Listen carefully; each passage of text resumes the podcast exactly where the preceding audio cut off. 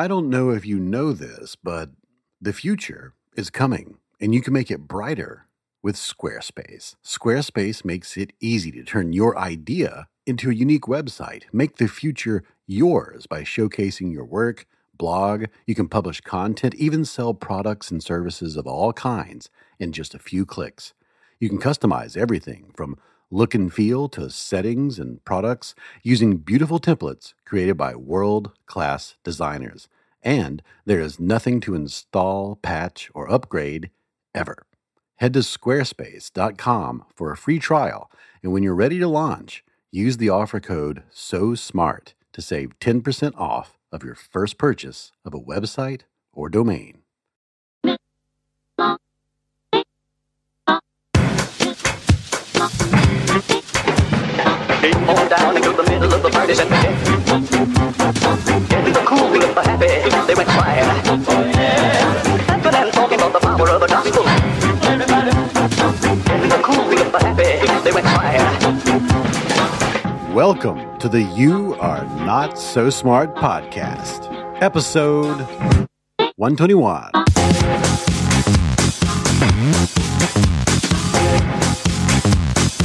Every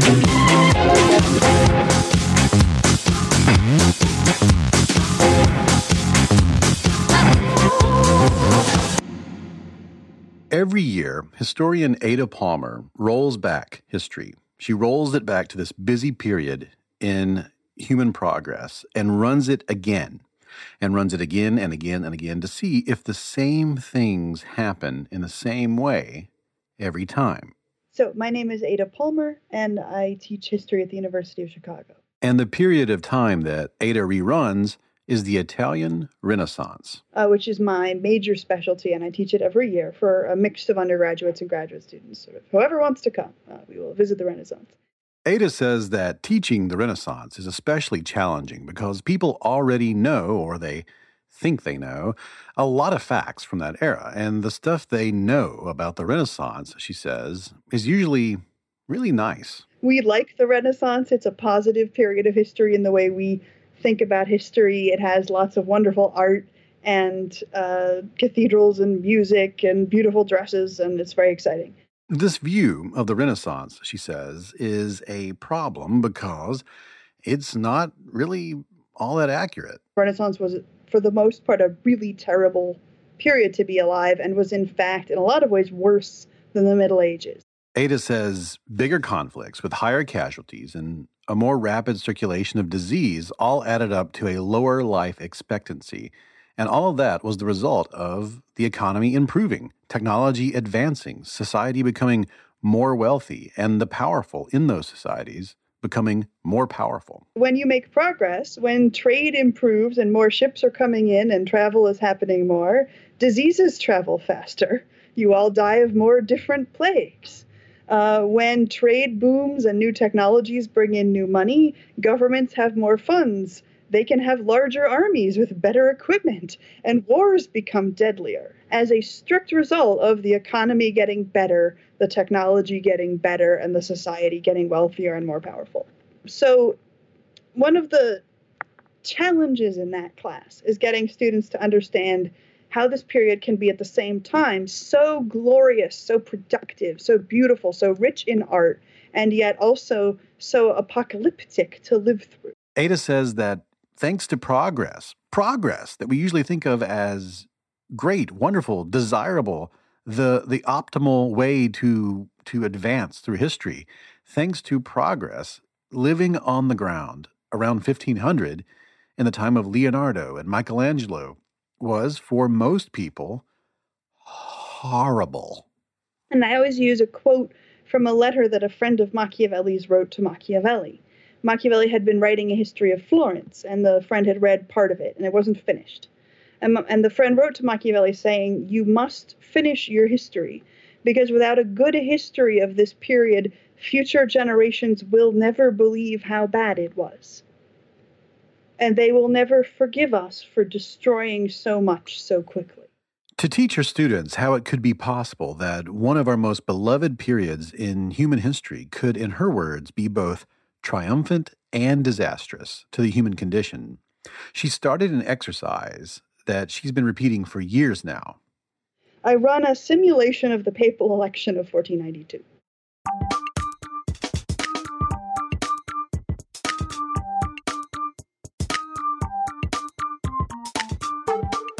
That's right, a simulation of the papal election of 1492. And each of her students plays a role. Some become the cardinals, who are competing to be elected. Some become the functionaries and bureaucrats and other side characters of history. People who count the votes, the person who runs the kitchens and brings everybody's supper, the captain of the guard. But some get to be the crowned heads of Europe. The King of France, the Holy Roman Emperor, Queen Isabella of Castile, who want to manipulate the election from a distance. In order to better play their roles, each student receives a packet which explains their character's personality traits and deepest desires, their allies, their enemies, their life goals, and so on. They also, in this packet, receive the resources that that person would have had at the time in the form of cards representing armies and contracts. Money, servants, courtiers, uh, brides and grooms that they can marry with each other, land, titles, depending on how, how wealthy a particular character is. She does this because within the simulation, she created a system, sort of like an elaborate tabletop game, and her students, as their characters from history, can use that system to trade, to do battle, to scheme, and exert political influence, and so on. Now, instead of a classroom, they meet in a Gothic chapel on campus where they negotiate and bicker, and then, eventually, elect a pope all while wearing costumes over their jeans and their sneakers, and it looks like a lot of fun. But Ada doesn't do this just to give her students a more detailed, ground level understanding of the machinery of history. She carefully adjusts the conditions of her simulation so that alternative outcomes from what we know actually happened become possible. I very intentionally changed around the history a little bit so that a few of the cardinals who were at the real election aren't there and a few other cardinals who are from slightly earlier or slightly later in time are there. Because that way, even for students who already know who was elected in 1492, it isn't the same circumstances. So they can't do it, quote, correctly. They can't, you know, be, feel locked in by the, quote, real outcome. It's an alternate history, which is important because it makes their actions free. This is far more complex than you might be imagining. The students have a lot of virtual money in this simulation, and they have vast networks of underlings with their own subordinates as well, each with their own agendas and debts and ideas and life goals. Not only do they have these large objectives of power and conquest, but smaller challenges pop up on their properties as the story unfolds. But each one of them, I'm given them as closely as I can exactly the resources that their historical counterpart had, and given them the goal of doing basically the same things that their historical counterpart did. So all of that is taking place in the main hall. The Cardinals, they're up there doing their thing, while in the basement, the students playing as the King of France and the Queen of Castile and the Holy Roman Emperor, the people with the crowns, they're using text messages to pass secret letters back and forth to their secret agents above them in the church during the election. All those people who are on the sidelines, like the choir director and the servants pouring wine, people like that. And all of this, this, this giant simulation, she says, students love it. They love it and they really get into it. They explode with energy and they make factions and they betray each other and they scheme and they negotiate and they marry their nieces and nephews to each other and they form factions and counter factions and betray each other and promise each other troops and elect a pope and then have a war.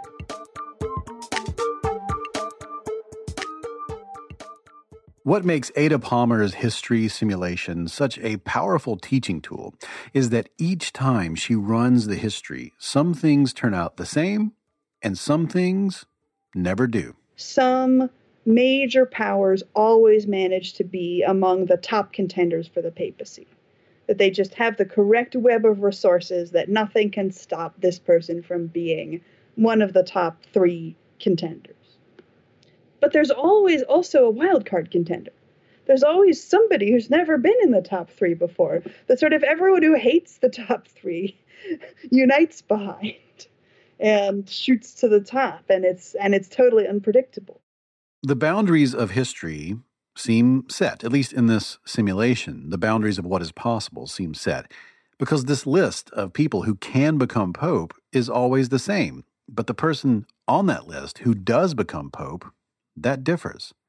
The smallest change, a single conversation, a decision to be in one place or not another, a missed opportunity for an alliance or an army sent away instead of staying put, anything, anything can reshuffle this entire flow of events and lead to a different outcome, especially in the war that follows these elections. And that, I think, is what models for the students very, very well how events of history relate to agency. Because some of these structures are set in stone. For instance, in the simulation, some cardinals enter the game with vast resources that other cardinals simply can't match. And so, in some sense, the major power blocks that are already there are going to control stuff.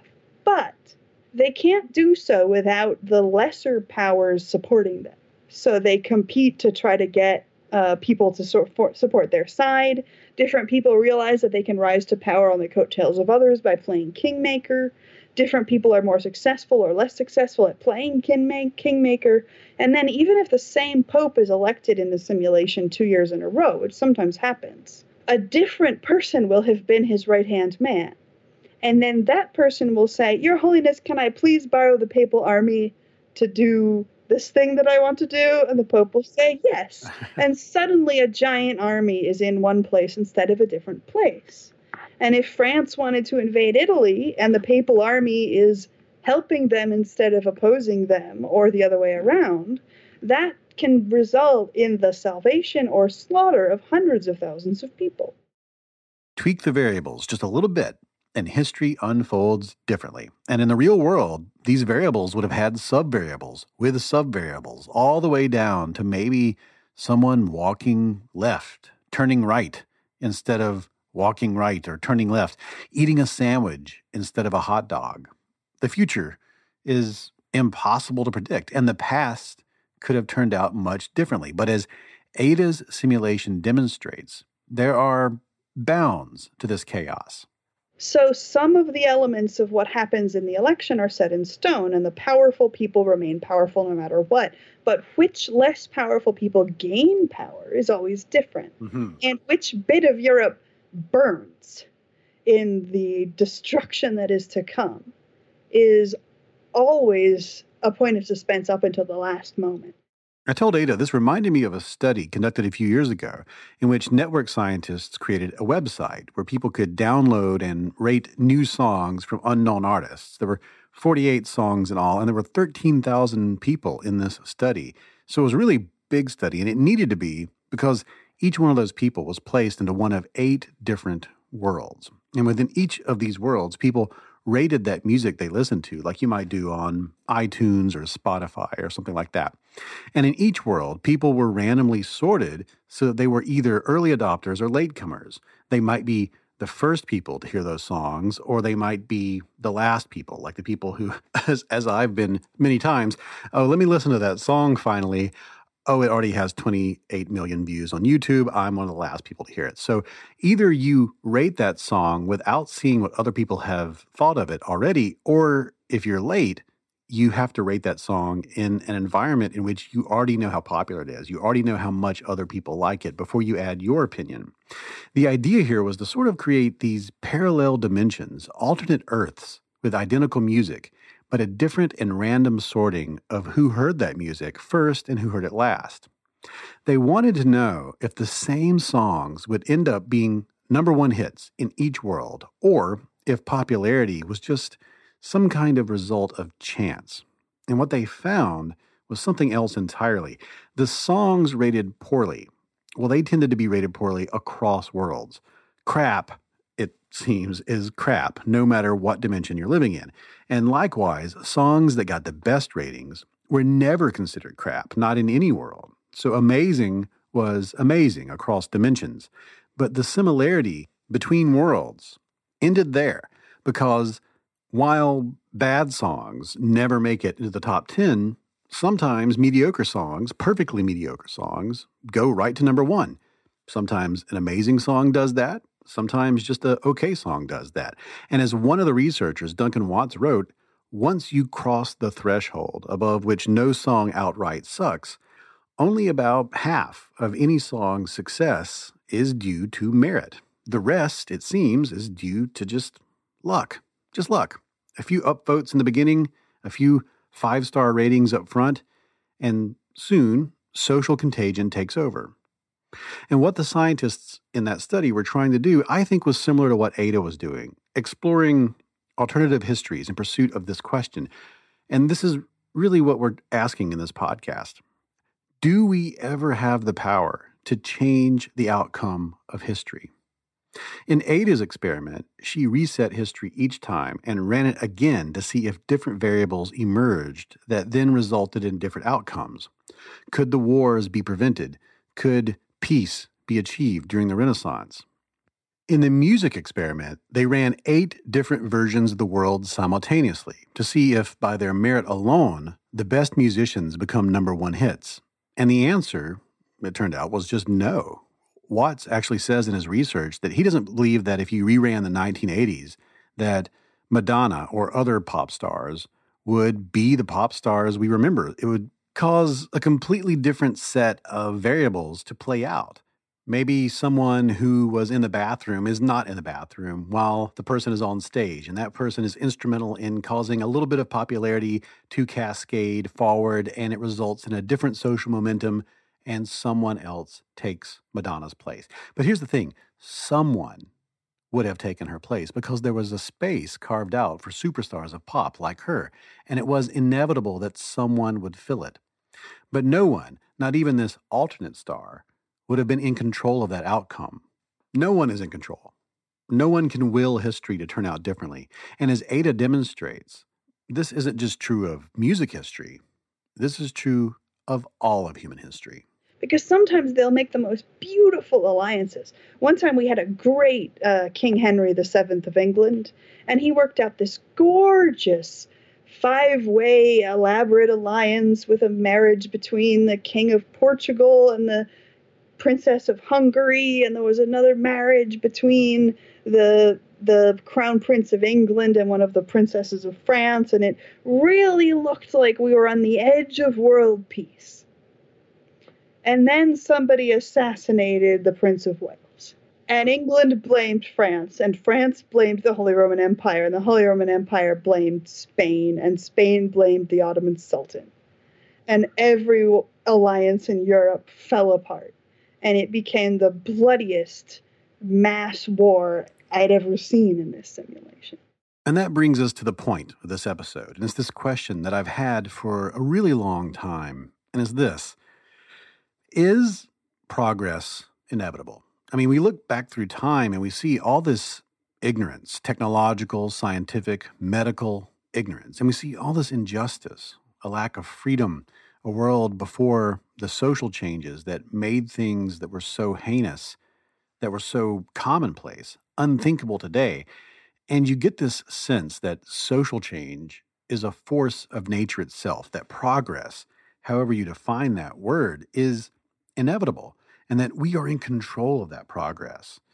That it's not just a bunch of shifting sands. It's not a desert that looks different every day because it's just going back and forth. It's on an arc that we chose to go to the moon and we will choose to go to the stars as well. And though I've believed that for so long, things will happen in history, right now in history, that will make you think, hmm, I don't know. Could we go backwards? Could we stall? Could it end? Maybe progress isn't inevitable. And that's why I wanted to talk to Ada Palmer because this is this is something she's written about. This is something she thinks about a lot. And this is why she does this classroom exercise, this history simulation. And she says that she has learned over the years, doing this rerun of history over and over again, that the answer to whether or not we are in control is, is a little more complicated than just yes or no. The answer is more like not completely, but a little bit. So that's the way watching this happen a lot and studying history that I try to show my students how to think about it. That it's both giant inevitable forces and individual human agents who determine the course of events. because those giant forces are there.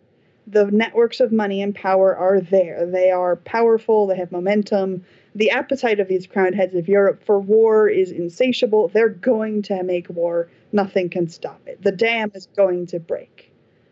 But it's the individual actions of the people involved who determine where the floodwaters go, who determine which kind of war and where and how bad who can view those forces, think hard about those forces, and try to figure out how best to channel those forces, to direct them so that their whatever individual person is trying to protect can be protected, and that can succeed.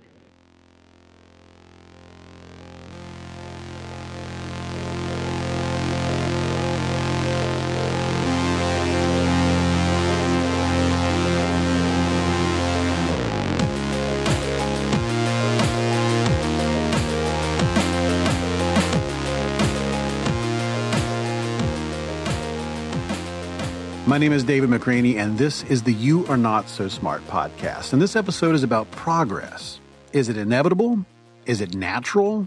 Is it real? And are we in control? And after this commercial break, we're going to ask Ada Palmer all those questions and just pick her brain. Just listen to what she has to say because she's one of the smartest people in the world. And progress is something she thinks about a whole lot. All that after this break.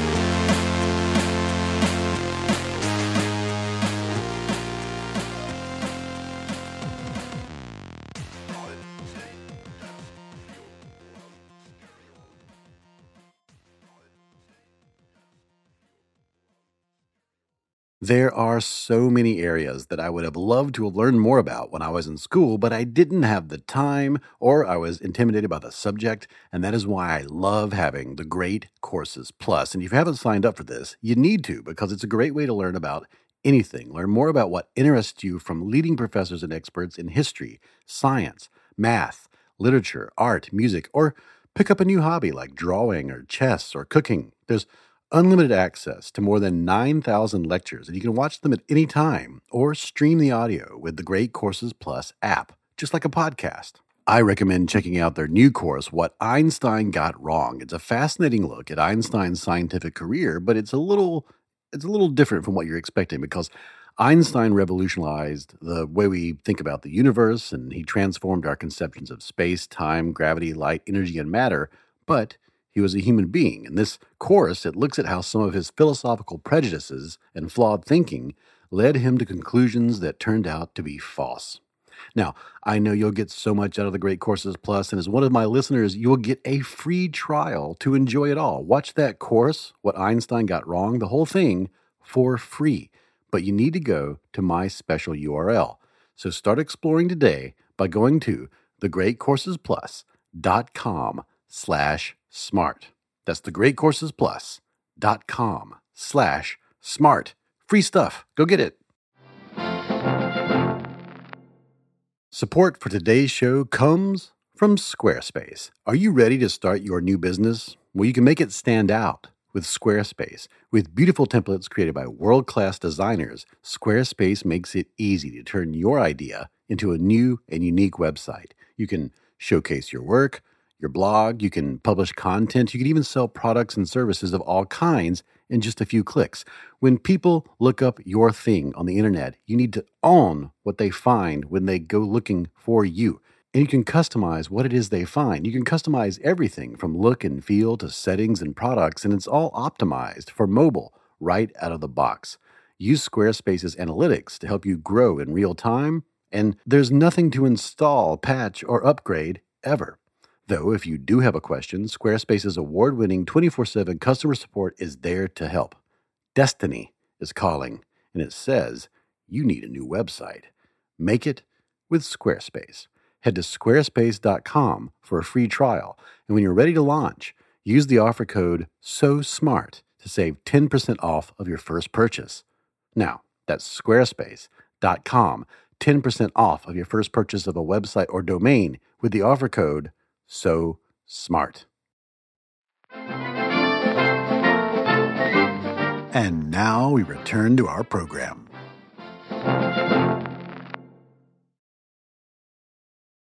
My name is David McRaney, and this is the You Are Not So Smart podcast. This episode is about progress, and our guest is University of Chicago historian Ada Palmer. I wanted to talk to Ada because she wrote this brilliant, fun, illuminating essay earlier this year titled On Progress and Historical Change over at her website. I have a link to it in the show notes. That essay addressed a question I've wondered about for years Is progress inevitable? Are we headed somewhere with all this change, or is it just a bunch of chaos going nowhere in particular? What follows is just a straight interview with questions and answers on that topic. No fancy editing, just Ada explaining the answers to that question. So, let's pick her brain. Based on your expertise, this idea, the, that progress, this concept, is it an invented idea uh, or is it, you know, real? I mean, what is it? What is this thing that we call progress? Well, as I as I discussed in the essay, like any concept we have, humans came up with this concept at a particular point, which is a separate from the question of whether the concept is describing something that's a reality. Um, so the concept of progress itself has a history, which is somewhat separate from progress having a history. Uh, and and the modern concept of progress, uh, which means to me the expectation that every generation's experience is going to be different from the experience of the generation before, that our human action brings about that difference, and that generation by generation through teamwork we can make the human experience in the world better so that each generation's experience is not only different but better than that before. That concept really dates to the beginning of the 17th century.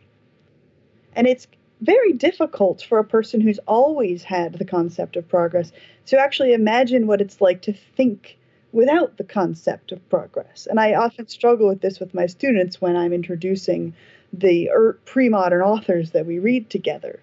Uh, but the idea that people don't imagine that the experience of other generations will be different from their own. But you see tons of evidence that indeed people didn't. And for example, when you look at medieval art, they will depict people from Greek and Roman antiquity dressed in the same clothes they're dressing in every day. So that whether they're depicting Plato and Aristotle or Jesus and the apostles, they'll be wearing whatever is worn in the village that the people are from who are making the depiction because they're thinking of the world as constant. But it's also in things like architecture. You build a house with the expectation in the Middle Ages that the same house is going to be occupied for hundreds and hundreds of years by people living a very similar life.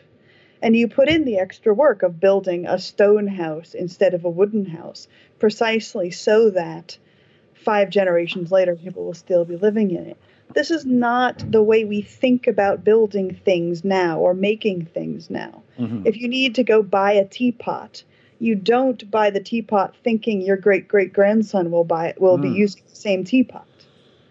You buy it thinking by the time I have a great great grandson, we will have better teapots. Mm-hmm. right. It will naturally be replaced by its successor. Cities will change their shape. People demographics will move around we assume this very naturally, and it informs our daily buying practices, our advice that we give to younger people, and the choices we make about the paths of our own lives. Mm-hmm. Well, you know, this reminds me of something. Um, Daniel Dennett was writing about the um, when he was trying to explain the bicameral theory that of Julian Jaynes. He he was talking about how Jaynes said that. Um, he wrote Jaynes said at some point in his writings that uh, history was invented. Uh, or it was discovered um, sometime before him. Uh, at some point in history, uh, uh, Herodotus, I think is what he said, was the inventor of this uh, concept, and didn't it was like yeah, you know genre of history.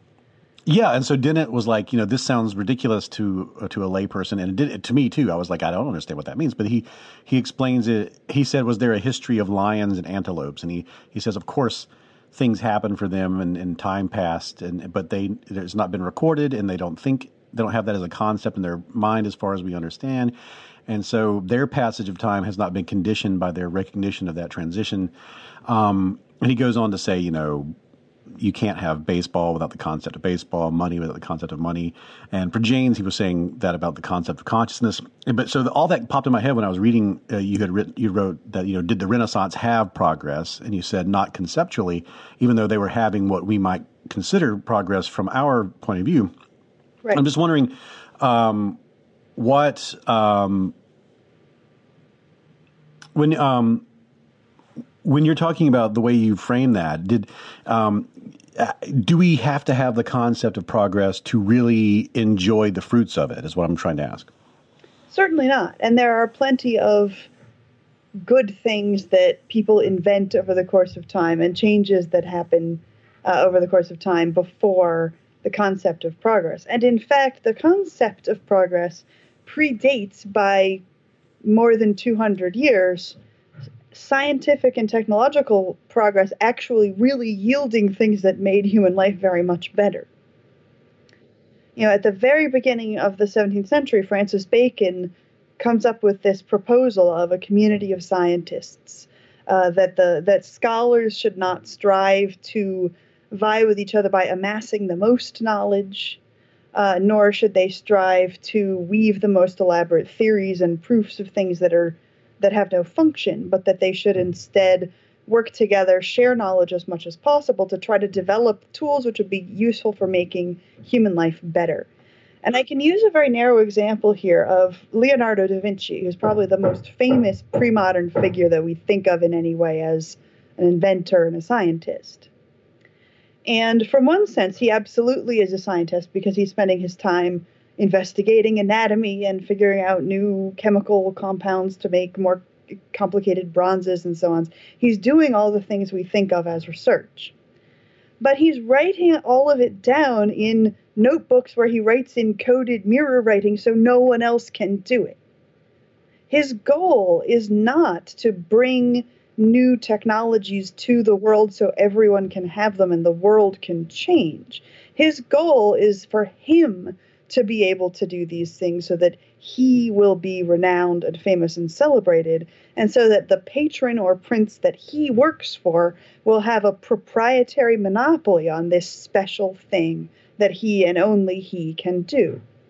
It's a completely different purpose to science that isn't about changing society, it's about creating particular powerful things for particular people and in a particular place once in order to earn glory and power, which is not what the 17th century community of progress oriented scientists starts to do.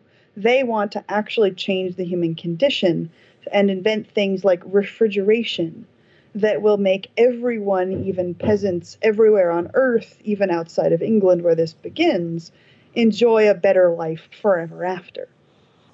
It's so odd because I um, you know, you mentioned uh, this these historical models, Whig history, uh, Leninist, Marxist Leninist history, and others. They they they all assume we're marching toward this endpoint. I I too, my I grew up my whole life thinking we're headed towards Star Trek: The Next Generation. That's where we're going. Um, right. That that is just absolutely. I mean, that's just how things work. That we there is a arc to history. It gets it slows down, it speeds up, but we are on our way to Star Trek: The Next Generation, uh, with liberty and enlightenment and uh, no more scarcity.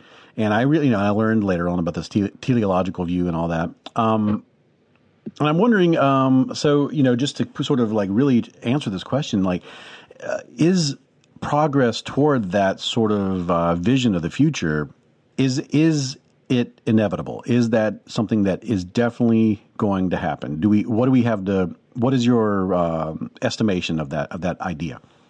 And I think progress is inevitable, uh, in that change is inevitable, and in fact, change in moral values are inevitable.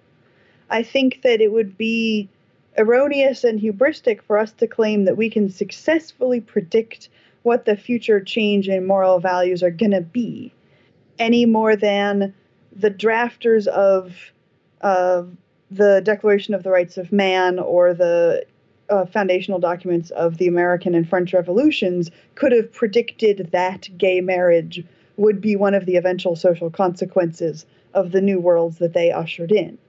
There are going to be other elements of future moral progress that we can't anticipate yet.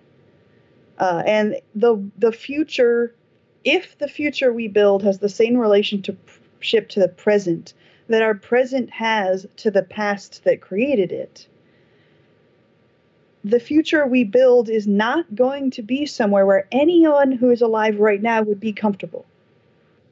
Because the moral systems that we have in value right now are going to be plowed past by people in the future who will progress far beyond even what we're aiming at and in directions we can't necessarily anticipate. One of the issues faced by people who want to accelerate progress, to help build progress, to launch progress and create futures is knowing that they are but thereby destroying the world they live in now. You know, Voltaire, Rousseau, Diderot, they destroyed France as they lived in it and created another one with the confidence that it would be better. But if you brought Voltaire forward in time, I think he would be delighted by some things he saw. He would be delighted by how broadly educated women are. He would be delighted by a democratic society. I also think he would feel like a fish out of water in a egalitarian society without social class, which he was used to, questioned and tried to break down, but nonetheless was very used to. Uh, it's it's hard to deal with those kinds of change, and the last, you know, eight generations really have all been working towards social change and achieved more social change than they expected to short term in some ways, and then ended up facing consequences of that which were unexpected. Well, so what are some of the problems with thinking in this way? Because uh, you, you, mentioned this as you know, there's you, there's a bit of a um, a little bit of a warning, a little bit of a hesitation in your essay about you know uh, subscribing too much to this teleological view of the world. Uh, what are some of the major caveats or some of the major pitfalls of uh, subscribing to that view? I think one of the major ones is when you believe it's inevitable you lose sight of the fact that it's only achieved by human action. Mm. And you feel as if sitting back, talking about the fact that exchange is obviously the next step, is all you need to do, and then exchange will come about. And also, it means that if anything seems to resist or go against the grain of that change, it's easy to judge that thing as being somehow not just an adversary, but somehow in a broader, deeper, almost metaphysical sense, sort of wrong. And why is it there? And it shouldn't be there. Mm. And it's unnatural that something should be pushing against this. Uh, whereas, in fact, that leads to a sort of tendency towards scorn or derision of anything that's contrary to this supposedly inevitable path. And whenever you scorn or deride something, you stop taking it seriously, stop trying to understand it, and therefore stop trying to work with it in any kind of constructive way and just sort of watch it flow. Um, in a lot of ways, as well, if you believe in this inevitability, then you start seeing things that are not working correctly according to this flow as being some kind of sort of social sabotage or evil will or intentionality. Whereas, in fact, a lot of the time when progress results in cataclysmic problems, which it very frequently does, part of the cause is that we didn't understand the system well enough to be doing quite the right things in the first place. One of the big and long lessons that we've been learning over and over in the course of attempting to achieve progress is that the system, whether that system is the planet Earth or the chemicals that we work with, or the biology of the human body, or the layout of the human brain, or the complex interweavings of human society, these are all much, much, much more complicated than we thought they were at the beginning. When, when scientists started trying to work together in this direction in the 17th and 18th centuries, they really thought they'd be done in 200 years. They would have fully worked out how the body worked, how science worked, how government should be set up, worked out the rational, perfect set of laws, and it would be done. And not only those early figures who, you know, you can't blame them for thinking this because they'd never understood anything as complex as any of the things they were trying to understand. But we keep learning over and over that things are more complicated than we thought they were. And a great one to use as an example that we're facing right now is gender differentiation. You know, our efforts to achieve gender equality have gone slower than we would have liked to imagine they would. People have been calling for gender equality. Well, the first person to experimentally do so is Plato in 300 BC, followed by Thomas Hobbes 2,000 years later.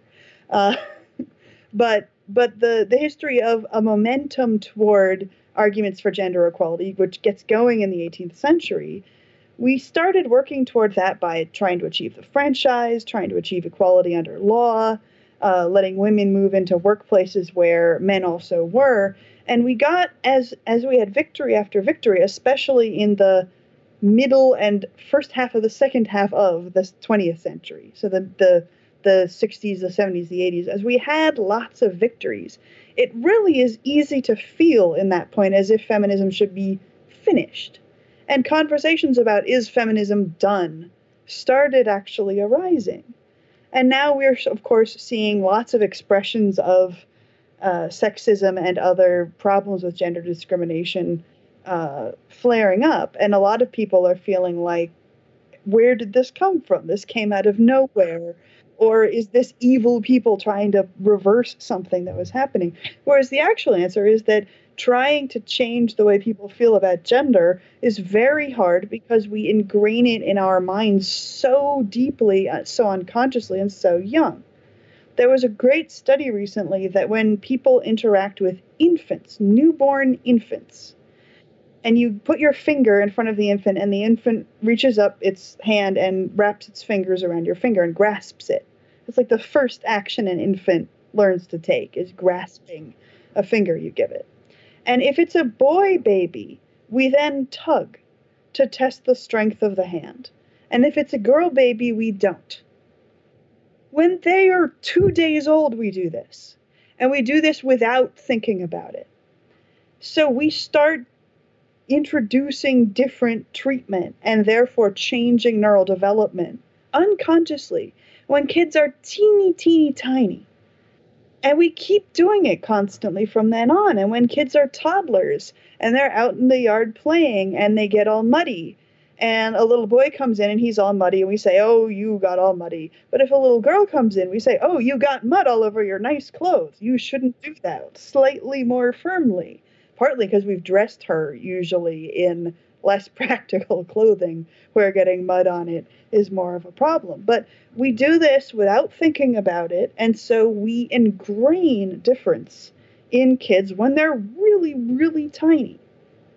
We didn't understand this fact even a couple decades ago when we felt like feminism had so much momentum. And so we haven't realized that we've treated, you know, we thought we had broken up all the ice, but it turned out that there's also an iceberg underneath it that we didn't realize was there.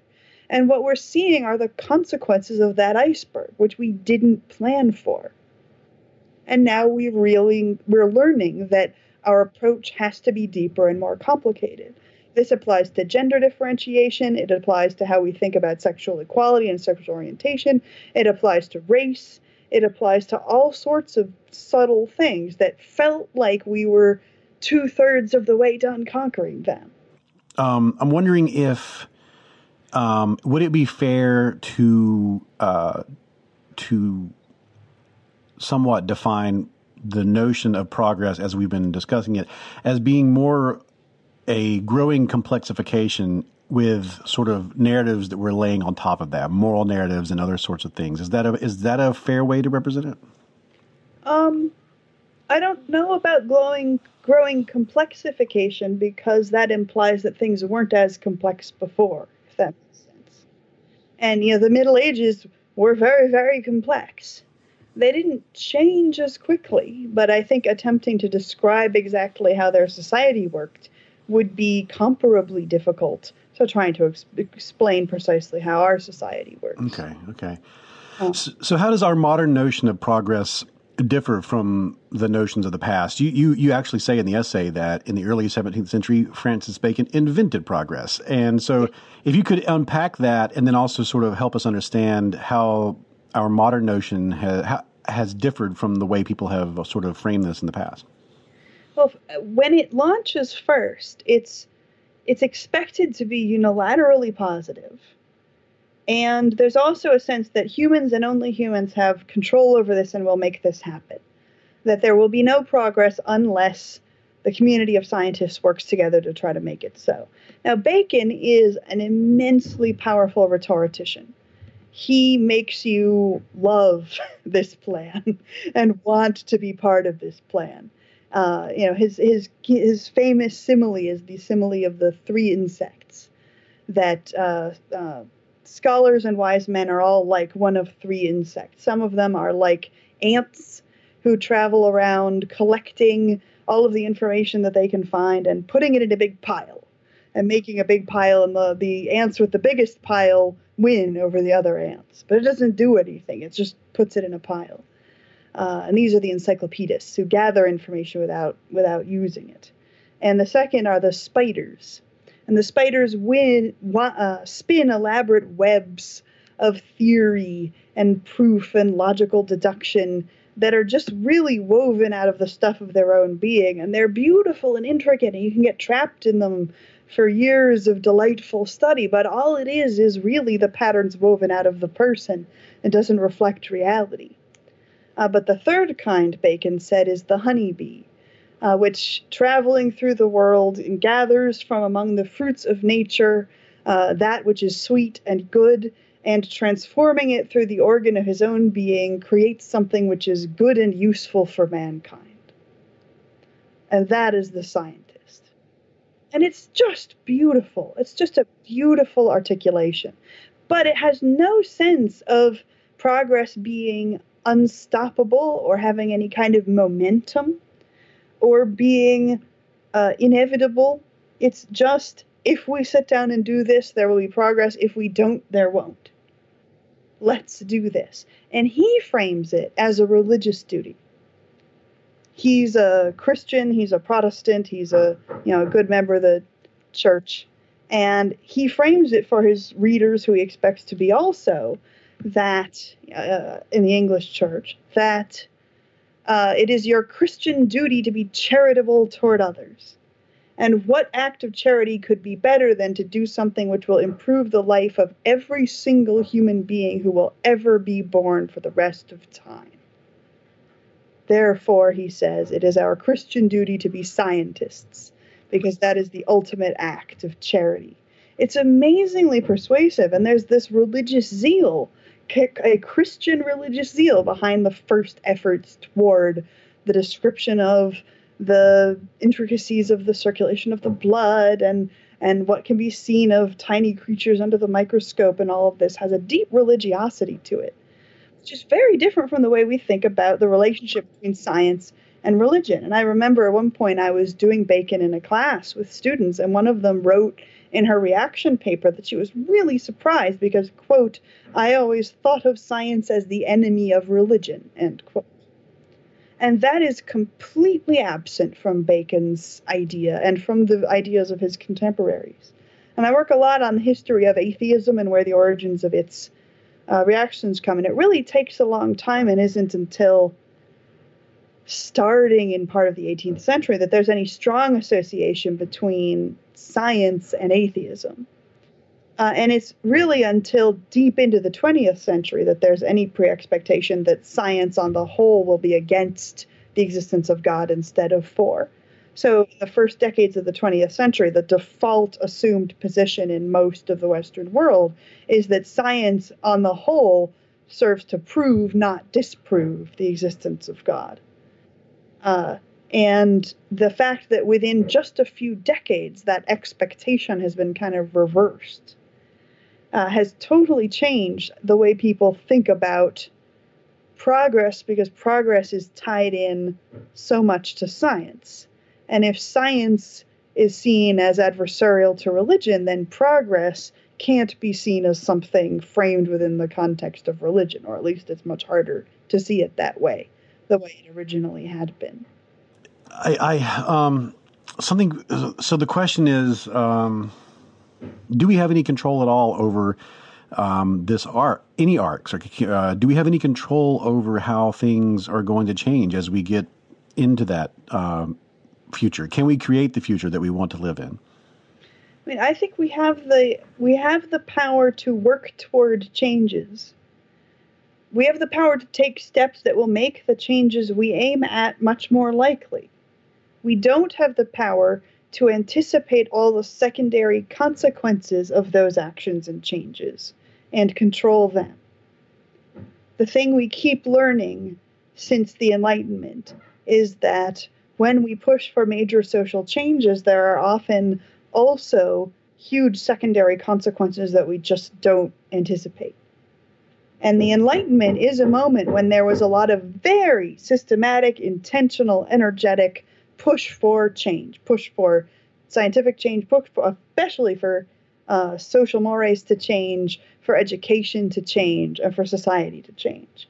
It was very intentional and it achieved things. I mean, they did a lot in the Enlightenment. They banned judicial torture in Europe within the lifetime of a very few people working on it. That is an immense achievement.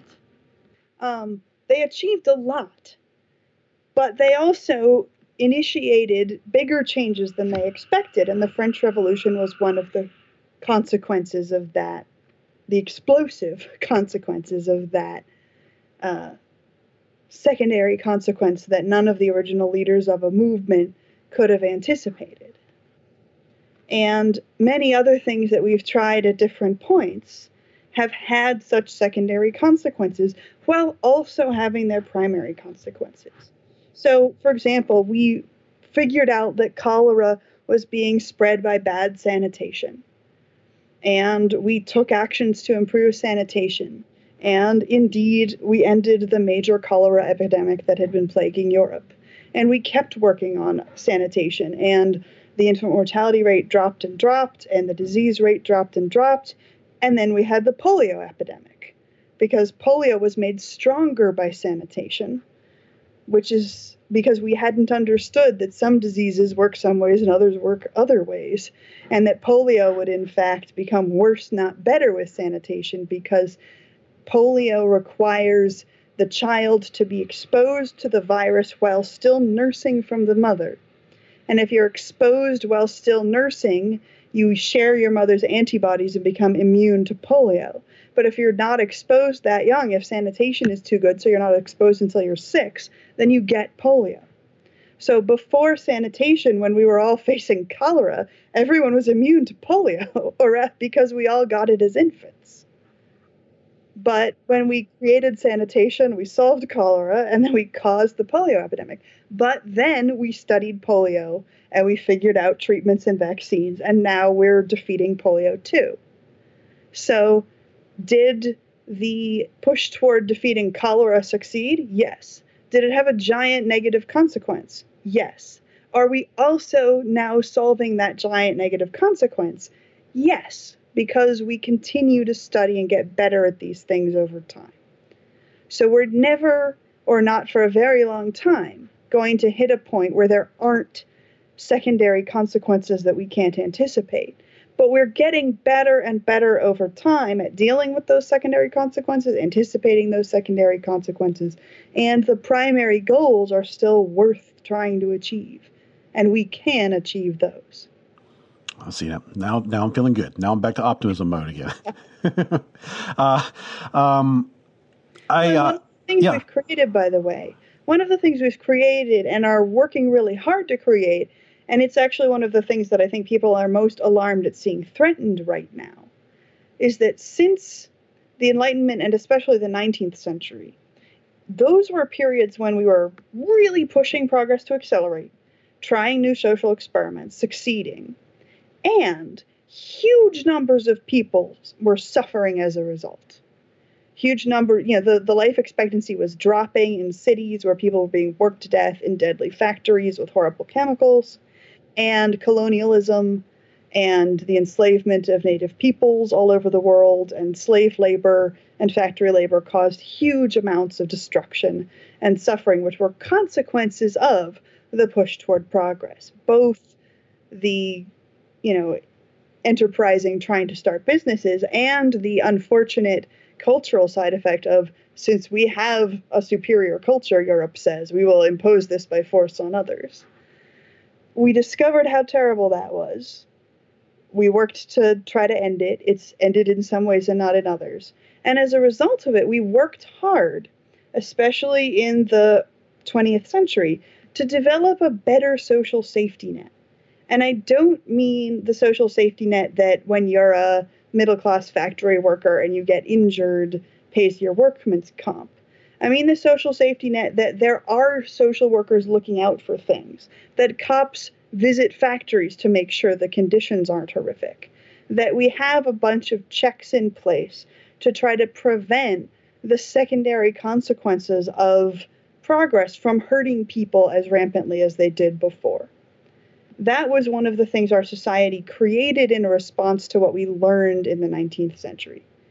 And people who had experienced that 19th century really understood why we needed all of those checks.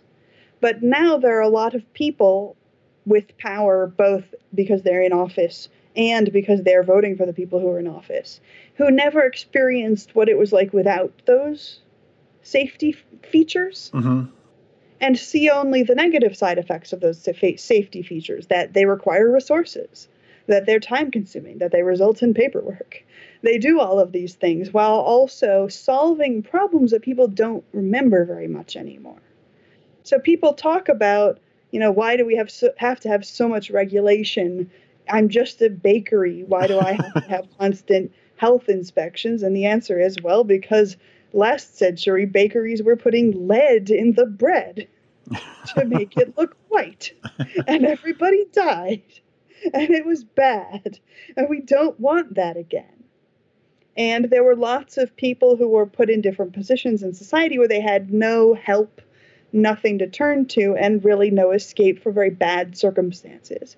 We made a whole lot of social institutions designed to prevent that, to mitigate that, to watch out for that. They've been working. They've been working so well that a lot of people don't know why we needed them in the first place. And therefore, there is a willingness to try to dismantle them. That no one I know who is a historian will ever sympathize with because we know how terrible it was to live in the past. We don't want to. And and social progress as well. And and I think one of the things that I it, it hurts a lot to see how much social progress we still have to make. It's terrible to see what rape culture is like in America right now. It's terrible to see what race relations are like in America right now.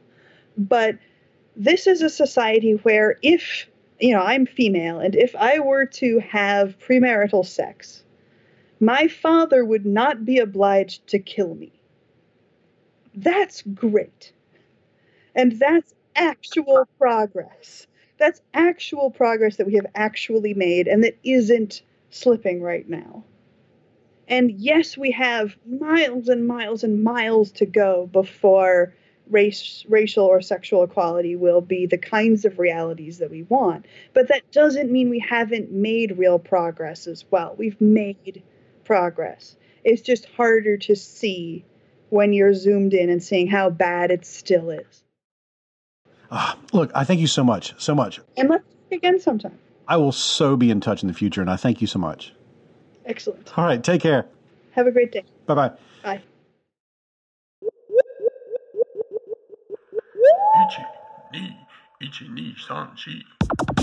That is it for this episode of the You're Not So Smart podcast. Head to Boing Boing Podcast for more great podcasts like this one. Go to youarenotsosmart.com for show notes and links to everything that we talked about. Go to Stitcher, iTunes, or SoundCloud or youarenotsosmart.com to get all the previous episodes. Follow us on Twitter at NotSmartBlog. Follow me at David McRaney. The opening music is Clash by Caravan Palace. And you can support the show by going to patreon.com slash you are not so smart. And you can just sort of uh, check out what we're doing by going to Facebook slash you are not so smart.